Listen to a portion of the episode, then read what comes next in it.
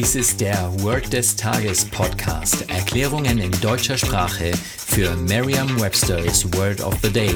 Eine Produktion der Language Mining Company. Mehr Informationen unter www.languageminingcompany.com-podcast.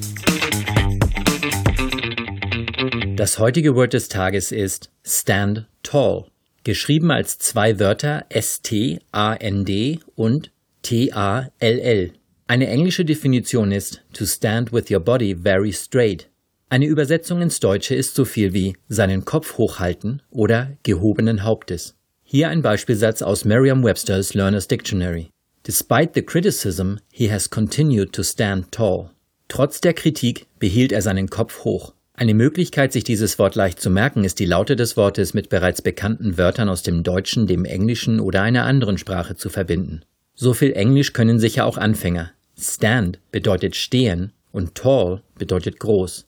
Wenn jemand also groß steht, dann kann ihm keiner etwas anhaben.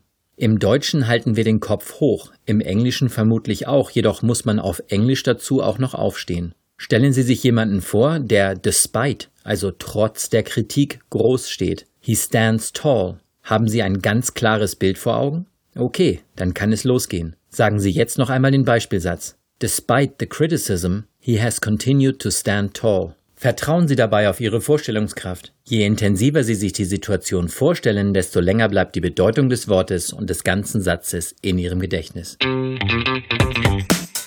Das war Word des Tages mit Carsten Peters von der Language Mining Company.